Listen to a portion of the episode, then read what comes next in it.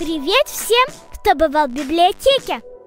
Представь суперсовременную библиотеку. Вместо обычных стеллажей в ней много специализированных роботов, каждый из которых выполняет свою функцию. Поступающие книги роботы сразу сканируют и копируют. Другие шифруют сведения, третьи расшифровывают, четвертые систематизируют и по любому запросу моментально находят и выдают нужную книгу с указанием соответствующих страниц.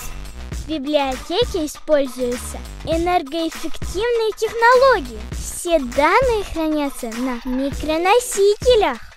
Членство в этой библиотеке не требует никаких платных подписок и постоянно автоматически обновляется. Круто? А теперь представь, целый мегаполис из 30 триллионов таких библиотек. Сложно даже вообразить. Этот город, ты, каждая библиотека – это твоя клетка, в которой содержится не только ДНК со всей информацией о тебе, но также целый механизм по систематизации и передаче данных. Смотри по ссылке в описании очень крутое видео, в котором ученые смоделировали жизнь внутри клетки. В Библии написано, что Бог соткал все наши внутренности, когда мы были еще в утробе матери.